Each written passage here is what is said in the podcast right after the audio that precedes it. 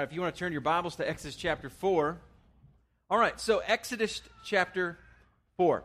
So, to get you kind of set up on what's happening here in the storyline of, of this passage of Scripture, as we talked about last week, God has, Moses has been out in the wilderness, and a lot of time has elapsed in the first four chapters of the book of Exodus. You've gone from 400 years. It starts with Exodus 1 1. Um, you're, you're, you're, dealing with 400 years from uh, Joseph and the sons of Israel to the present day where Moses is um, the, the, climate before he's born.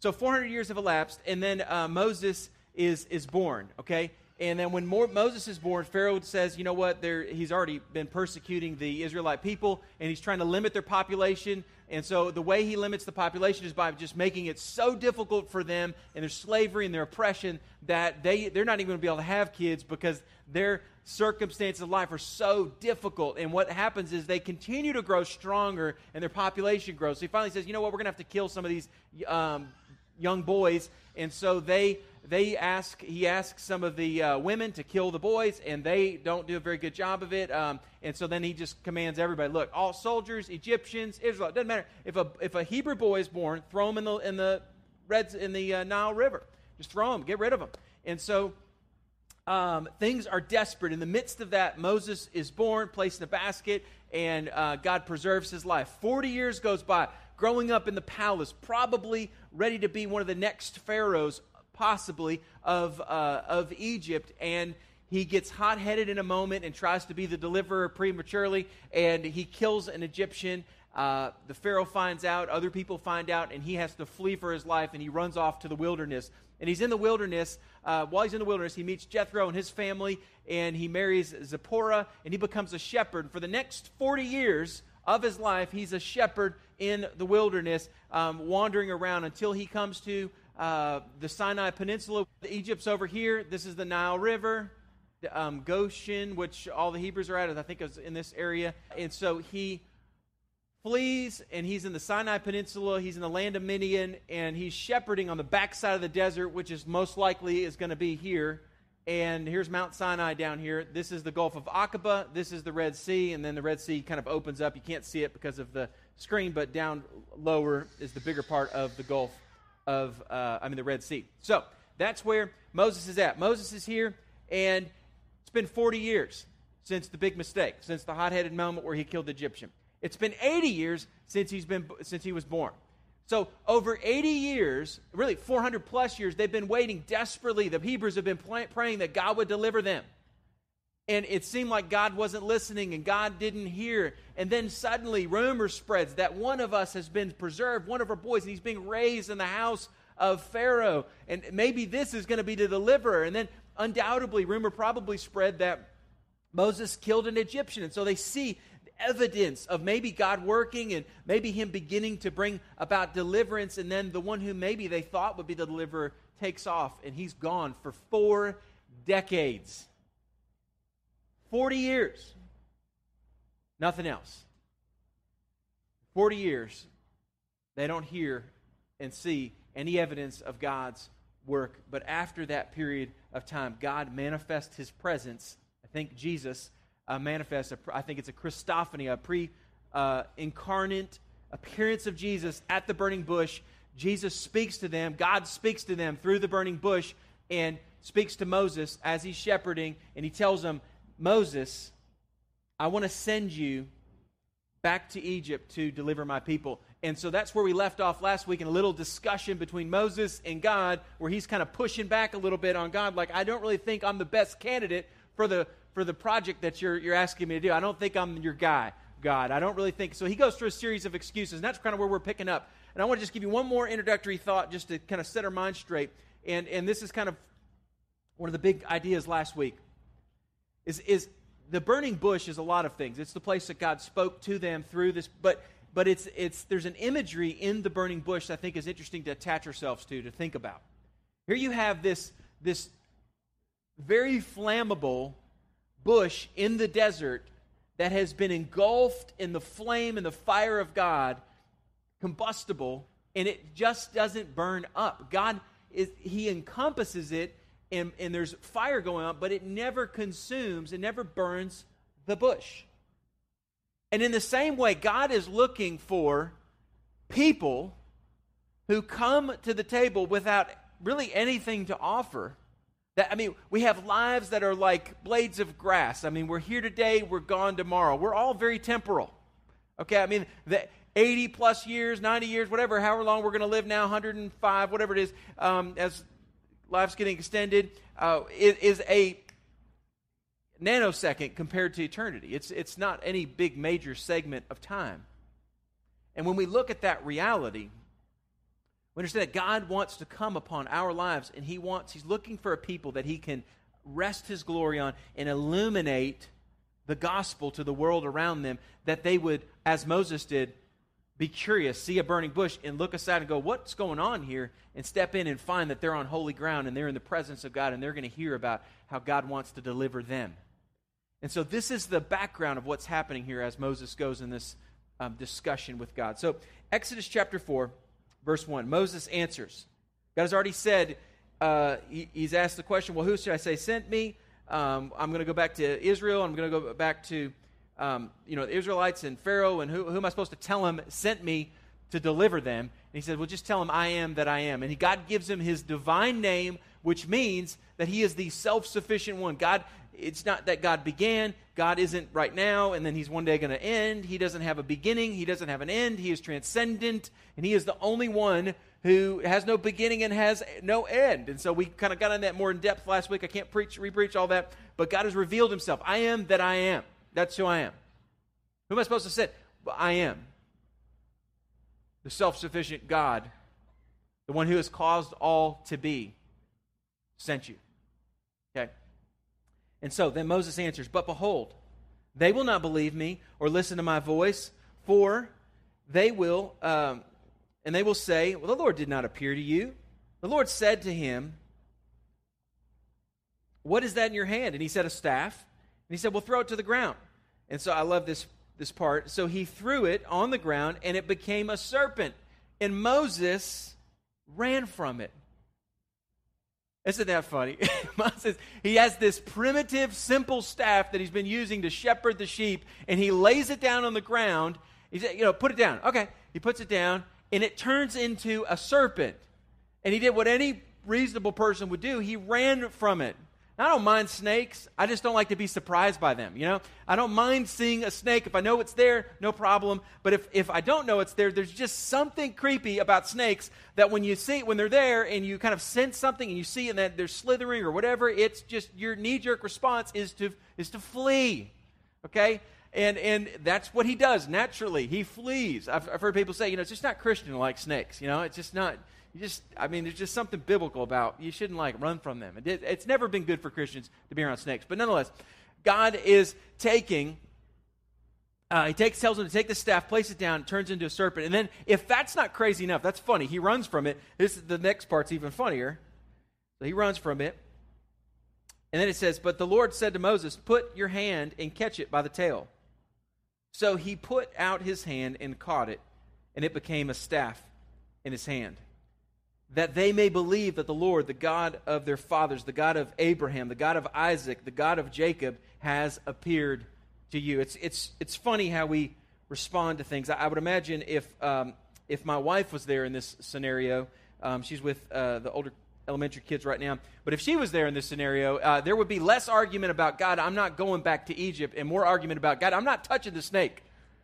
You're gonna have to come up with a different sign. I mean, I, am I'm cool. I'll go wherever you want me to go, but I'm there's not I'm not touching a snake in part of this equation. So you're gonna have to come up with something else because I'm not you know whatever. That's I, if you can make it uh, you know a puppy or dog, that's fine. But I'm not I'm not I'm not touching a snake. But anyways, that's that's not really what is in the text. So uh, I don't want to digress too much. But nonetheless, he puts his hand down, he touches it, it becomes a staff again, and he says, Look, this, you do this so that they know that the God of Abraham, of Isaac, of Jacob has sent you.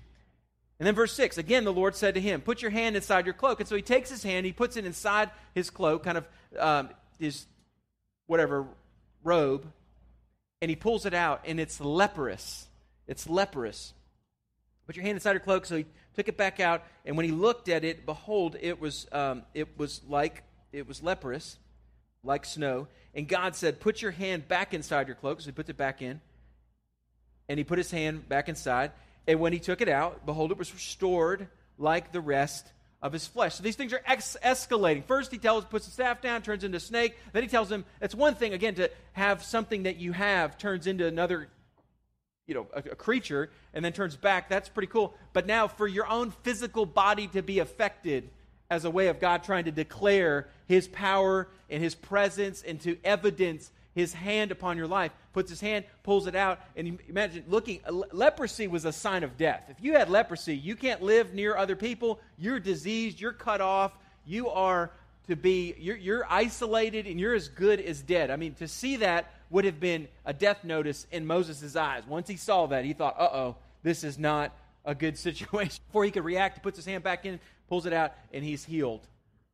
And so, uh, then he goes on to say, verse 8 that they will not believe you, God said. If they will not believe you or listen to the first sign, then they will believe the latter sign. And if they do not believe even these two signs or listen to your voice, you shall take some water from the Nile and pour it on the dry ground. And the water that you take from the Nile will become blood on the dry ground. This is foreshadowing what is going to come uh, in the series of plagues that are about to hit Egypt.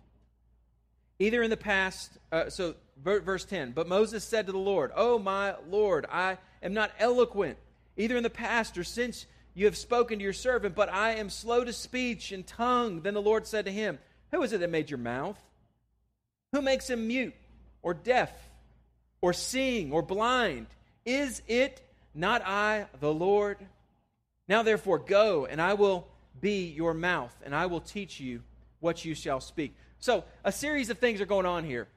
Uh, Moses is, again, he's in Mount Sinai. Now, let me just, before we jump from this map, he's going to go back to Midian here shortly, and he's going to tell his dad, hey, uh, or his father in law, hey, I'm, i got to go. And he's going to not tell him the whole story, but I got to go meet some of my family, see if they're alive in Egypt. And he says, okay, that's fine. May God be with you. And so he goes back to, to the Mount Sinai, meets Aaron there, and then he's going to go to Egypt. And we're going to end the story with him in Egypt. So he's at Mount Sinai. He's going to go back to Midian, back to Mount Sinai, and then back to Egypt.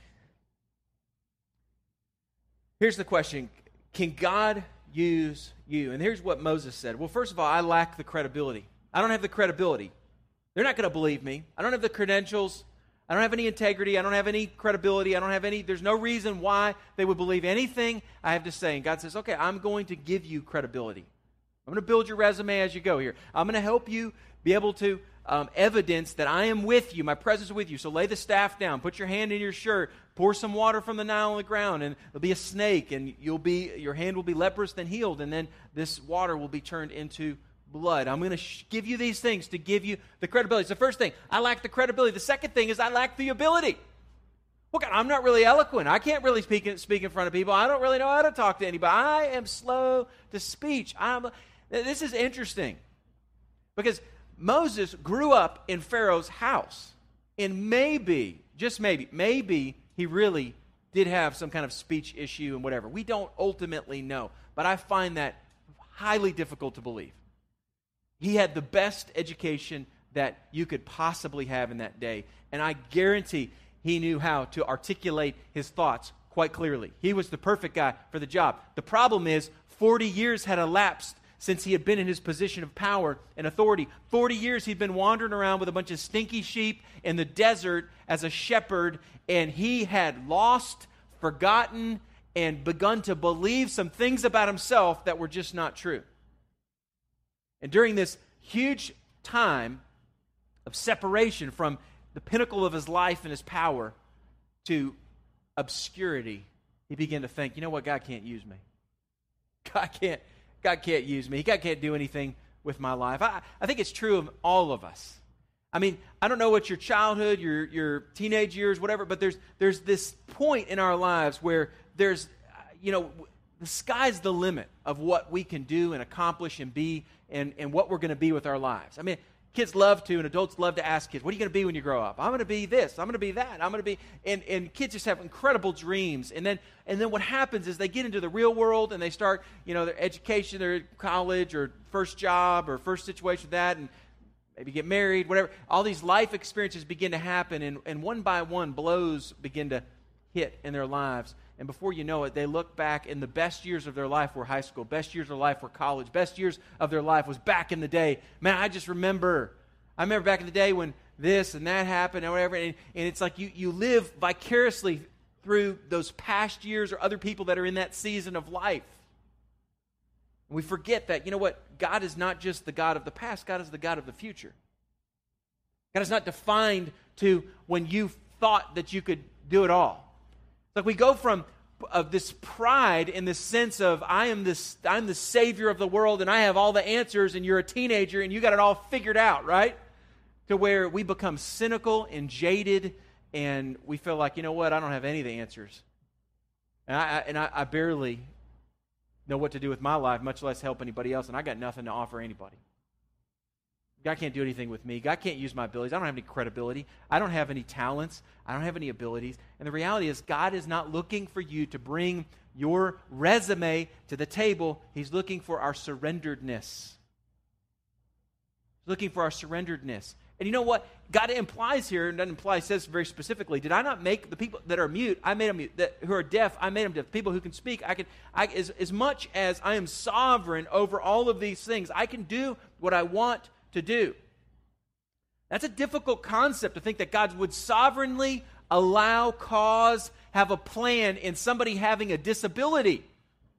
But, but I want you to understand, it's not an unbiblical concept. Jesus said, when people argued about a man being blind, is he blind because of his sin or is he blind because of somebody else's sin? What was Jesus' answer? Neither, but that I would be glorified through him. You know, God is the God who is glorified in our disabilities. God is a God who is glorified in our ineptness, our inabilities, the, our, our lack of resume, whatever. God does not need your talents, your strengths, your abilities. It's, kind of funny. Sometimes people are, you know, man, if so and so, I'm just praying that such and such person or somebody, and they always they always list some some grand, spectacular person that's elevated in our society as a maybe an athlete or an artist or whatever. And if if he could just, wow, if if he would save them, think of the platform that they would have. Think of think of the testimony. Think of all the people. And you know, I, there's too many examples where that has never worked out. God doesn't need celebrity endorsements. God's not looking for celebrity endorsements. God is delighted in using people with inabilities and with no resume and with humility and taking them who are low and elevating them and using them for His glory.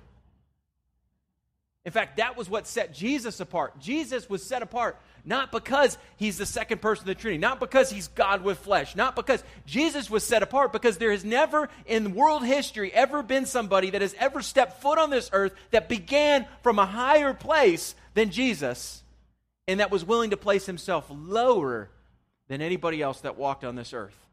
Jesus left the glory and the riches and the spectacular um, presence and just all of what heaven is, he willingly left that. It's not like Jesus missed, you know, took a misstep and then suddenly, boom, he's on the earth and oh man, I kind oh.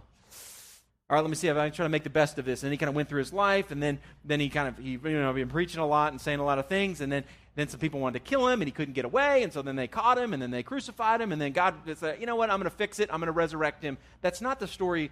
That's not the gospel. That's not the story. God was sovereign in the birth of Christ as an infant, just like Moses. God puts the salvation of his people, not just the nation of Israel, but the world, all those who have ever lived, will, are living, or will live. He puts all of that in the stock in a, in a little baby born of a virgin. God humiliates himself. Jesus humiliates himself and serves the world by placing himself at the lowest point. Not only was he that low, but he was willing to lay his life down and die. Not just die, but brutally die on the cross. This is Philippians chapter 2. And because he was willing to come and be a servant and live a perfect life and, and die on the cross and be crucified, a brutal, horrific death, God has exalted him to the highest place. And so God is in the business of taking people who are willing to humble themselves and place themselves in God's hand and use them and elevate them. God brings down the proud, and God elevates the humble. That is a biblical principle throughout the Word of God, and then we find that in this passage. I have I lack the ability. I lack the credibility. I can't speak. Told in uh, plenty of places. Acts chapter 7, you can read that later.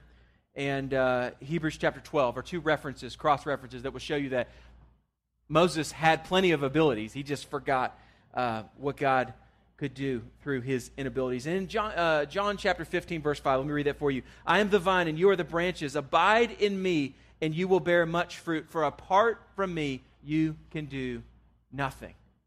Apart from me, you can do nothing. God is not dependent upon our abilities, nor is he hindered by our inabilities. God is not dependent upon your abilities, nor is he limited by your inabilities. God never paints himself into a corner. He is able to raise the dead, and he is able to ignite combustible bushes and set his glory upon something that should burn up and be gone and use it and not even harm it.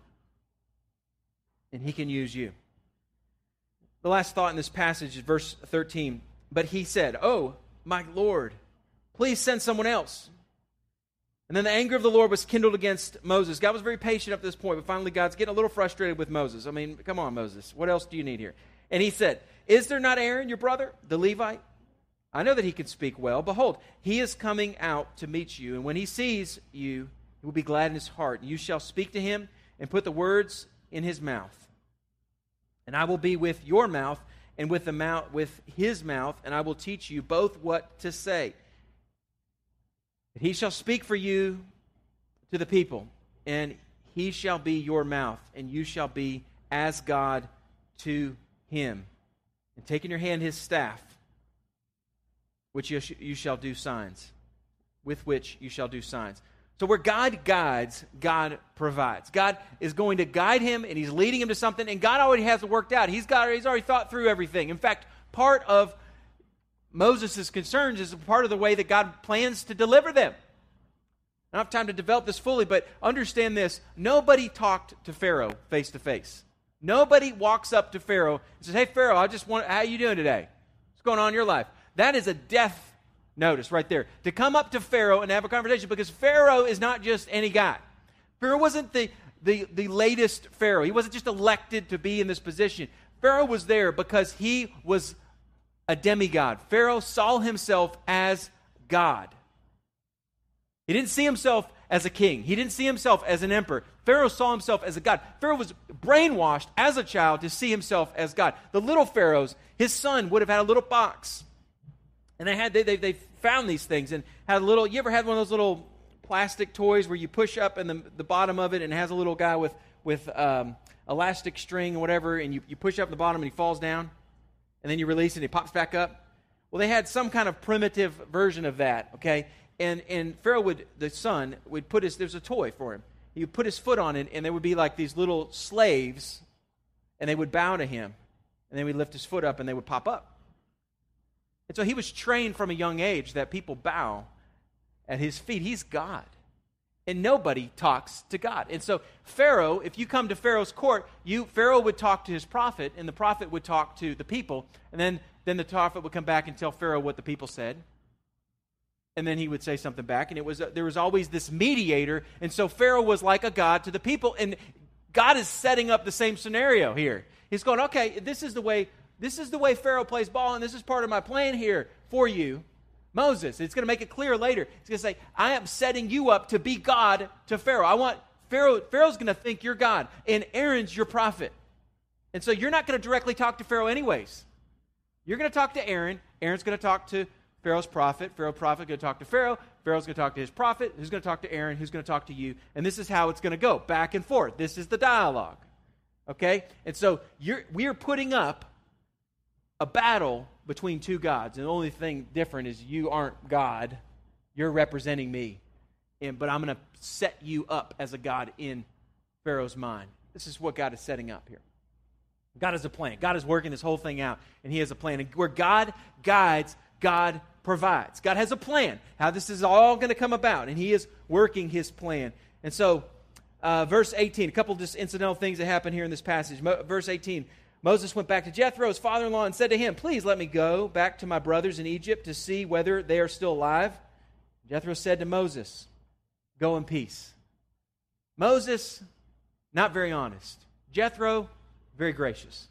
Jethro was willing to take his probably lead shepherd, uh, one of the, the highest people in his, in, his, in his family, in his uh, organization, if you will, um, in his company, and he's willing to say, Hey, you got to go to your people. Listen, you go with the peace of God on your life. Go, Moses, you do what you have to do. But it seems that Moses wasn't really forthright with all that he's about to be about and what all he's about to do.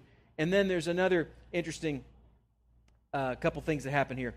So, verse 19 the Lord said to Moses in Midian, Go back to Egypt, for all the men who were seeking your life are dead.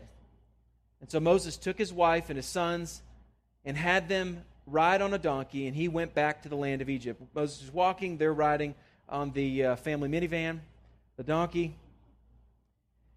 And Moses took the staff of God in his hand, as God had commanded him. Verse 21.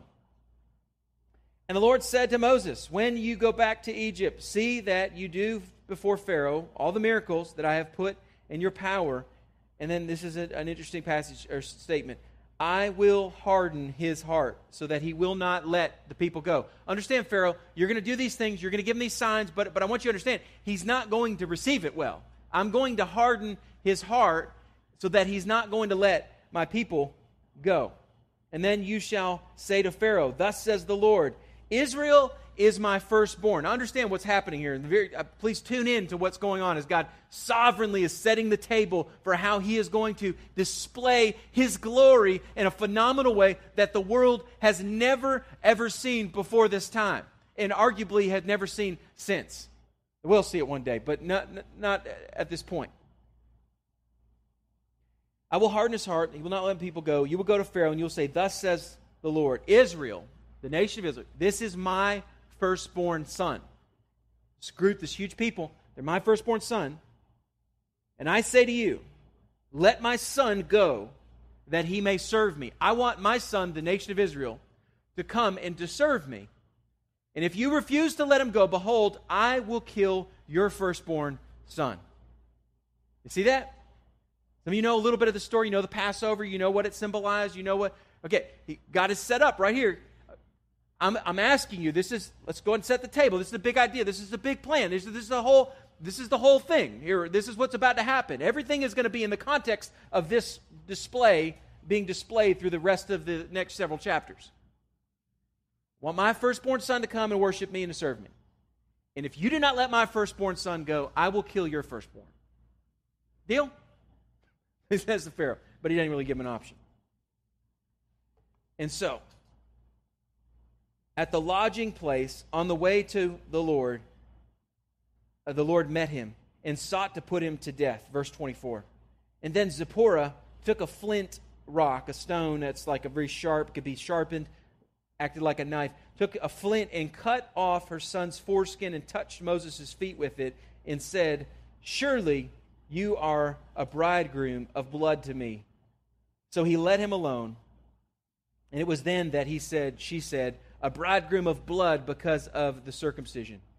And then the Lord said to Aaron, Go into the wilderness to meet Moses. And so he went, and he met him at the mountain of God, and he kissed him. And Moses told Aaron all the words of the Lord which he had sent him to speak, and the signs which he had commanded him to do. And Moses and Aaron went and gathered together all the elders of the people of Israel. Aaron spoke all the words and the Lord had that the Lord had spoken to Moses, and he did the signs in the sight of the people. And the people believed. And when they heard that the Lord had visited the people of Israel, they had and he had seen their affliction, they bowed their heads and they worshiped. They bowed their heads and they worshiped. I want to just highlight for you three marks. Three marks of God's presence upon the lives of his people. Three marks of God's presence on lives of his people. And these, incidentally, are three marks that are evidences of a regenerate person. Regenerate, we talk about regeneration, which I mentioned earlier. We believe in regenerate church membership. What it means is to regenerate means to be dead and to have life given back to you. And so all of us All we like sheep have gone astray. We've turned everyone to his own way. And, and we are born um, sin, uh, dead in, um, in our iniquities, our sin and our iniquities, according to Ephesians chapter uh, 2. And so we're born that way, and God brings life. God is merciful to bring life into our lives. And when He brings life and He, he, he restores your life, and you're suddenly alive to God where you were dead to God, now you're alive, there's certain evidences that should appear in your life. And here's three that are highlighted um, back here with in this, in this story that I, th- I think are worth noting. Verse 19. Uh, the first one is his promise. The Lord said to Moses in Midian, Go back to Egypt, for all the men who are seeking your life are dead. So Moses took his wife, his sons, with him on the rode on the donkey and went back to the land. Moses took his staff of God in his hand and he went back. And God affirms to him what he's going to do. God gives him his promise. This is what I'm going to do. One of the evidences of God's work in our lives is a desire and a conviction and a hope in the Word of God. Do you delight in the Word of God? Do you have a desire to read the Word of God? Do you have a desire to know the Word of God? Have you ever had that moment where just life's crazy, things are going on, whatever, and then randomly, just crazily randomly, suddenly pops in your mind, I, I need to read my Bible. I should go read my Bible. I want to read my Bible. I need, to, I need to spend some time with the Word. I, I really need to do that. And there's this desire. Where does that come from? I want you to understand that is not a natural desire. That is the creator of the universe graciously, calmly inviting you into his presence. And as sure as that thought pops in your head, I guarantee you the next thought will be, but you need to, well, you really need to, and there's going to be something distracting, some kind of distraction that's going to come down because the enemy of the God of the universe is going to immediately try to find some way to get you away from the word because God has placed in his people a desire to know his promises, to cling to his promises, to know the word of God. You have a desire to know the Word of God. This is where one of the evidences of God's work in Moses' life is he was clinging to and he knew and he understood and he lived by and lived his life by the promises of God. The second thing is God's discipline. Hebrews chapter 12 makes it clear that God disciplines those whom he loves. He disciplines those whom he loves. If, if if I don't discipline my kids, I don't love my kids. If I let my kids do whatever they want, I just want them to be happy. I just want them to feel loved. I just want them to be cherished. I just want them to be nurtured. I just want if they want something, I want to give it to them. I want to bless them. I want to just that I really don't love my kids. If I don't teach my kids that if you do this, you'll hurt yourself or hurt somebody else, or this is not good. This is not healthy. This is not productive. This is not. I, I got to give them some boundaries so they do what is good and what is right and what is. And if I don't discipline my kids, I don't love my kids. And God makes that abundantly clear. I discipline those whom I love. If you're my child and you step out of line and you're wrong, I, one of the evidences of God's work in somebody's life, in a believer's life, is the conviction of sin. If you can sin and you don't feel any conviction, I want you to understand that is an evidence that you that God is not your dad. You're not a child of God. And if you sin and there's conviction, then it's an evidence that you are a child of God. Somebody once said, Bill Bright was asked, you know, what's the biggest thing you've learned in your life? And immediately his, his first response, I don't know why, but this is the first thing he had to say there's nobody more miserable than a disobedient Christian. You know, disobedient or sinful people aren't miserable. They're doing what they know to do. They're doing what their heart is bent to do. But when the creator of the universe comes and he sets a spirit inside your heart and your life, and you are a child of God and his spirit is inside you, then when you sin, you're not going to be happy about it. There's just this unsettledness and this conviction that this just isn't right. Something there's a disconnect between God and I. I think the best example I can give you is uh, Genesis chapter 3, the fall of man. Immediately, they sin and they immediately they realize suddenly they, they're confronted with the fact that they're naked. Before they were naked wasn't a problem. They weren't sinful. There was no sin. There was everything was pure and holy and great. And now they realize oh there's a problem here and they hide from god. And then they try to construct their own righteousness. They get leaves. They try to cover up their nakedness. They try to create a covering for their sin because they're convicted and they are for the first time they realize there's a separation between them and god and that was an evidence of them knowing God, and God immediately provides a covering, the, the shedding of blood. An animal was killed in their place to be able to give them a covering for their sin. Fortunately for us, when we are convicted and when we realize we have sinned, God has provided a covering for our sin. He has provided Christ to be a covering for our sin. And so God evidences his presence in a, a person's life and authenticates their relationship with him by his promises and a desire to know and to live by his promises. Secondly, by his discipline. And thirdly, by his people. By his people. Promises, his discipline, and his people. Verse 27 The Lord said to Aaron, Go into the wilderness and meet Moses. And he went and he met him at the mountain of God and he kissed him. Moses meets Aaron, and then Moses and Aaron go and they meet the elders, the leaders of each of the families of, of Egypt. The, I'm sorry, of, of the Israelite, the Hebrew people. And, and their response is to hear and be encouraged by the fact that God has not forsaken them, forgotten them, but He has heard and seen their affliction, and He has sent someone to deliver them. And they worship God. One of the evidences of being a child of God is a desire to be around the people of God.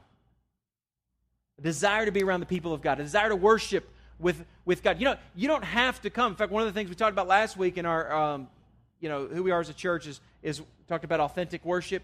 And, uh, you know, worshiping God is not about the music time of a service, okay? It's about our lives laid down, surrendered to God every day of, of every week of every year, okay? Our lives should always be laid down as an act of worship to God as we live our lives to Him. But nonetheless, there's something special when the people of God come together and they worship God together. And so when they come together and they think about what God has done, they rejoice together and they celebrate together, and it causes the community of people to worship God. It elevates their perspective as they see God has not forsaken us, and they're reminded, which is why Hebrews says, Don't forsake the assembling of the saints together. You need to come together with the body of Christ and encourage one another with the truths of God's word. That's what that passage says in Hebrews. Come together and be encouraged. You know, I get discouraged all the time. All the time. I get discouraged. And, and I would imagine you get discouraged often. And, and if we can take and be a little honest about our discouragement at times, and we can constantly be encouraging one another with the truths and the reality that God has not le- He's not left us, He's not forsaken us. He is still working. His presence is with. His promises are true. Sometimes we have to remind each other that His discipline is present. We need to be aware of his discipline in our lives. We need to encourage each other through that. But if we will do that, what an incredible, powerful testimony to one another, encouragement that we give to one another, and testimony to the world outside. That man, what's beautiful about it, if you go a step further, what's going to happen in chapter 5 is uh, things are going to get worse, a lot worse. And these same people who are celebrating and worshiping God right now are going to be mad at Moses. They're going to get really mad at Moses. Moses, if you wouldn't have come and messed with Pharaoh, things wouldn't have gotten this bad. And we're going to hit this last couple thoughts, and then we'll, we'll be done today. Pharaoh's response. Here's what Pharaoh does. So he finally gets to Pharaoh. In chapter 5, verse 1, afterwards, Moses and Aaron went and said to Pharaoh. So this is the first confrontation with the God of Egypt. Okay? Little g, God. Thus says the Lord, the God of Israel, let my people go, that they may hold a feast to me in the wilderness. Hey, you know, Moses isn't asking for everything. He's just saying, hey, they just want to go for a long weekend. We're just going for a long, we just want Labor Day. That's all we're asking for. We just want a long weekend to go worship God in the, will, in the wilderness. That's all we're asking. We're not leaving. We'll come back and we'll, we'll pick up our jobs on Tuesday, no problem. But we just, we just need a long weekend. That's all we're asking.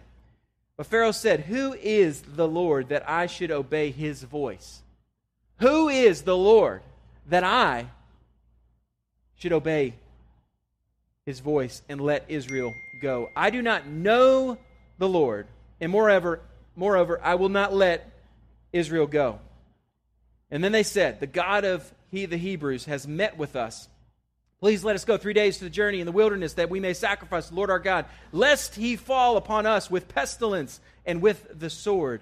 But the king of Egypt said to them, Moses and Aaron, why do you take the people of the people away from their work? Get back to your burdens. And Pharaoh said, Behold, the people of the land are now many. and you make them rest from their burdens. And so the same, the same day, Pharaoh commanded the taskmasters and the people and the foremen, You shall no longer give the people straw to make the bricks, as in the past. Let them go and gather their own straw for themselves. But the number of the bricks they, shall, uh, they made in the past shall you shall impose on them, and you shall by no means reduce it, for they are idle. So he's saying, okay, I've got it maxed out how many bricks they can make, and we provide the straw for them to put in the bricks to make the bricks more solid. And he's saying, you know what? Uh, they've got too much hand, uh, time on their hands because they're talking about vacation and they got too much time to think. And so I'm going to reduce the time that they have to think because Mo- Pharaoh or Moses, you evidently think that you, you, you got some great ideas of what you guys could do with your vacation time, and we don't have time for vacation. We got things to do around here. So now you're going to continue to build brick, but you don't get the straw. So now you have to go get your own straw and build make the same amount of bricks and then, of course, continue to build the things that Pharaoh had for them to build. And so it gets much worse. And obviously, they are unable to keep up with the supply and the demand. Therefore, so this is Pharaoh's words. They're lying. They don't know what they're talking about. We're going to make it worse for them because they're asking for something that I think is unreasonable. So, what's the point here? As we wrap it up, here, here's, here's the thought Pharaoh's response Pharaoh takes their request to leave Egypt as a statement that they have too much time on their hands and they need more to do. And so there's this incredible tension here as the people of God have hope that God has raised up Moses, and Moses is going to go talk to Pharaoh, and he's going to go show Pharaoh his power, and that he's going to do this great thing. And Pharaoh clearly is going to be reasonable, and, and then he, everything's going to be better. And so they think that the, it's finally deliverance has come, simple conversation with Pharaoh, Moses will work it out, and then everything's great. And it doesn't go down that way this tension that hope has come, salvation is here. And yet, Pharaoh says, I, I don't believe your God, and I'm not going to obey what he has called me to do. Two, two things in Pharaoh's response. Um, Pharaoh says, I do not know the Lord, and I will not obey your God. I do not know the Lord, and I will not obey your God. I, conclusion, just a couple thoughts. Why, why do we expect the world to know and obey our God? Why, why do we, the, the people of God, expect the world to know and obey our God? Why do we do that? Why do we do that? Uh, wh- why are we more concerned with the world voting our way than worshiping our God? Let me say it again. Why are we more concerned with the world voting our way than with worshiping our God? I, I, think we've got things way backwards, and we have forgotten what God has called us to do and who He has called us to be. We have had we have the expectation wrongly in our country because we came from a great Christian heritage in, in, in America that we assume that politicians that have played according to Christian rules because that's what they had to do to get elected in the past, that they believe the same as us and they don't believe the same as us. They don't know our God and they're not going to obey our God. And so now that they are finding that they can get elected without having to play the Christian game, they're being who they really are and we're mad about it. We're upset because they don't act the way that we thought that they should act according to our God, who we thought was supposed to be over our country, and, and He's like our King, and we're supposed to do it. And, and we're forgetting the fact that we, we are just like the people of God living in a foreign land with a guy over us and, and legislatures over us and people that some believe, some don't believe, but regardless, God is not our King. And this is not his kingdom. America is not the kingdom of God. We are citizens of a different place, and God has called us to step into this and to be combustible bushes, okay? To be shrubs that he can ignite his glory upon our lives so that the world can see that God is the God who saves. God is the God who delivers. God is the answer. Does that mean we don't vote? No, we have a biblical responsibility to be involved in the processes, and we happen to live in a place where we have a vote. And I think by all means, you should do that. You should be about that. That's no problem there. But that's not the A game. The A game for us is that the world would know that Jesus alone can save, that there's no functional Savior, there's no sexual preference, there's no marital status, there's no drug, no um, escape valve that is going to give people meaning and identity and, and life apart from Jesus. And our priority is to help the world know that Jesus alone is going to satisfy them, heal them, fix them, give them contentment, give them sufficiency, give them identity. They were created to know God, and our greatest passion needs to be that people would know God, not that they would vote our way.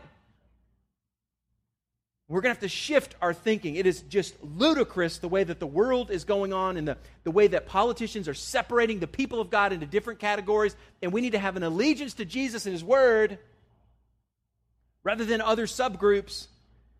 And, and we need to have an allegiance to the calling that God has placed in our life. And the reality is that everybody is going to die and they're going to go to heaven or they're going to go to hell. And we need to be about not changing our world and our country to be heaven on earth because that's just not going to happen but to bring the, the message of salvation. And we need to be willing to lay our lives down and lay it all on the table and say, you know what? Jesus is our God. He has called us to declare His glory, and He's called us to be about His ways instead of having the fickle faith of the children of Israel who one day worship God, the next day get mad at Moses because things didn't go their way. And that's the way we live. We get mad because we don't like the way God's doing it. Instead of saying, you know what, God, you're God. And you can use me however you want, and I'm just going to surrender my life to be used by you.